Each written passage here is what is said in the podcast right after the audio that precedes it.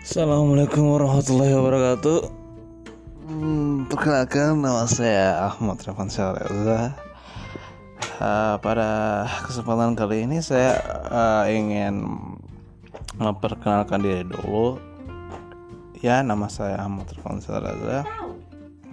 Saya berasal dari kota kecil, ya, salah satu kabupaten di provinsi Sulawesi Tengah yang belum teramat terkenal dalam konteks nasional gitu ya yang seperti kalian ketahui Sulawesi Tengah itulah suatu provinsi yang perkembangannya itu gak terlalu cepat juga dan gak terlalu lambat-lambat juga sih sebenarnya jadi ya biasa-biasa aja gitu oke okay.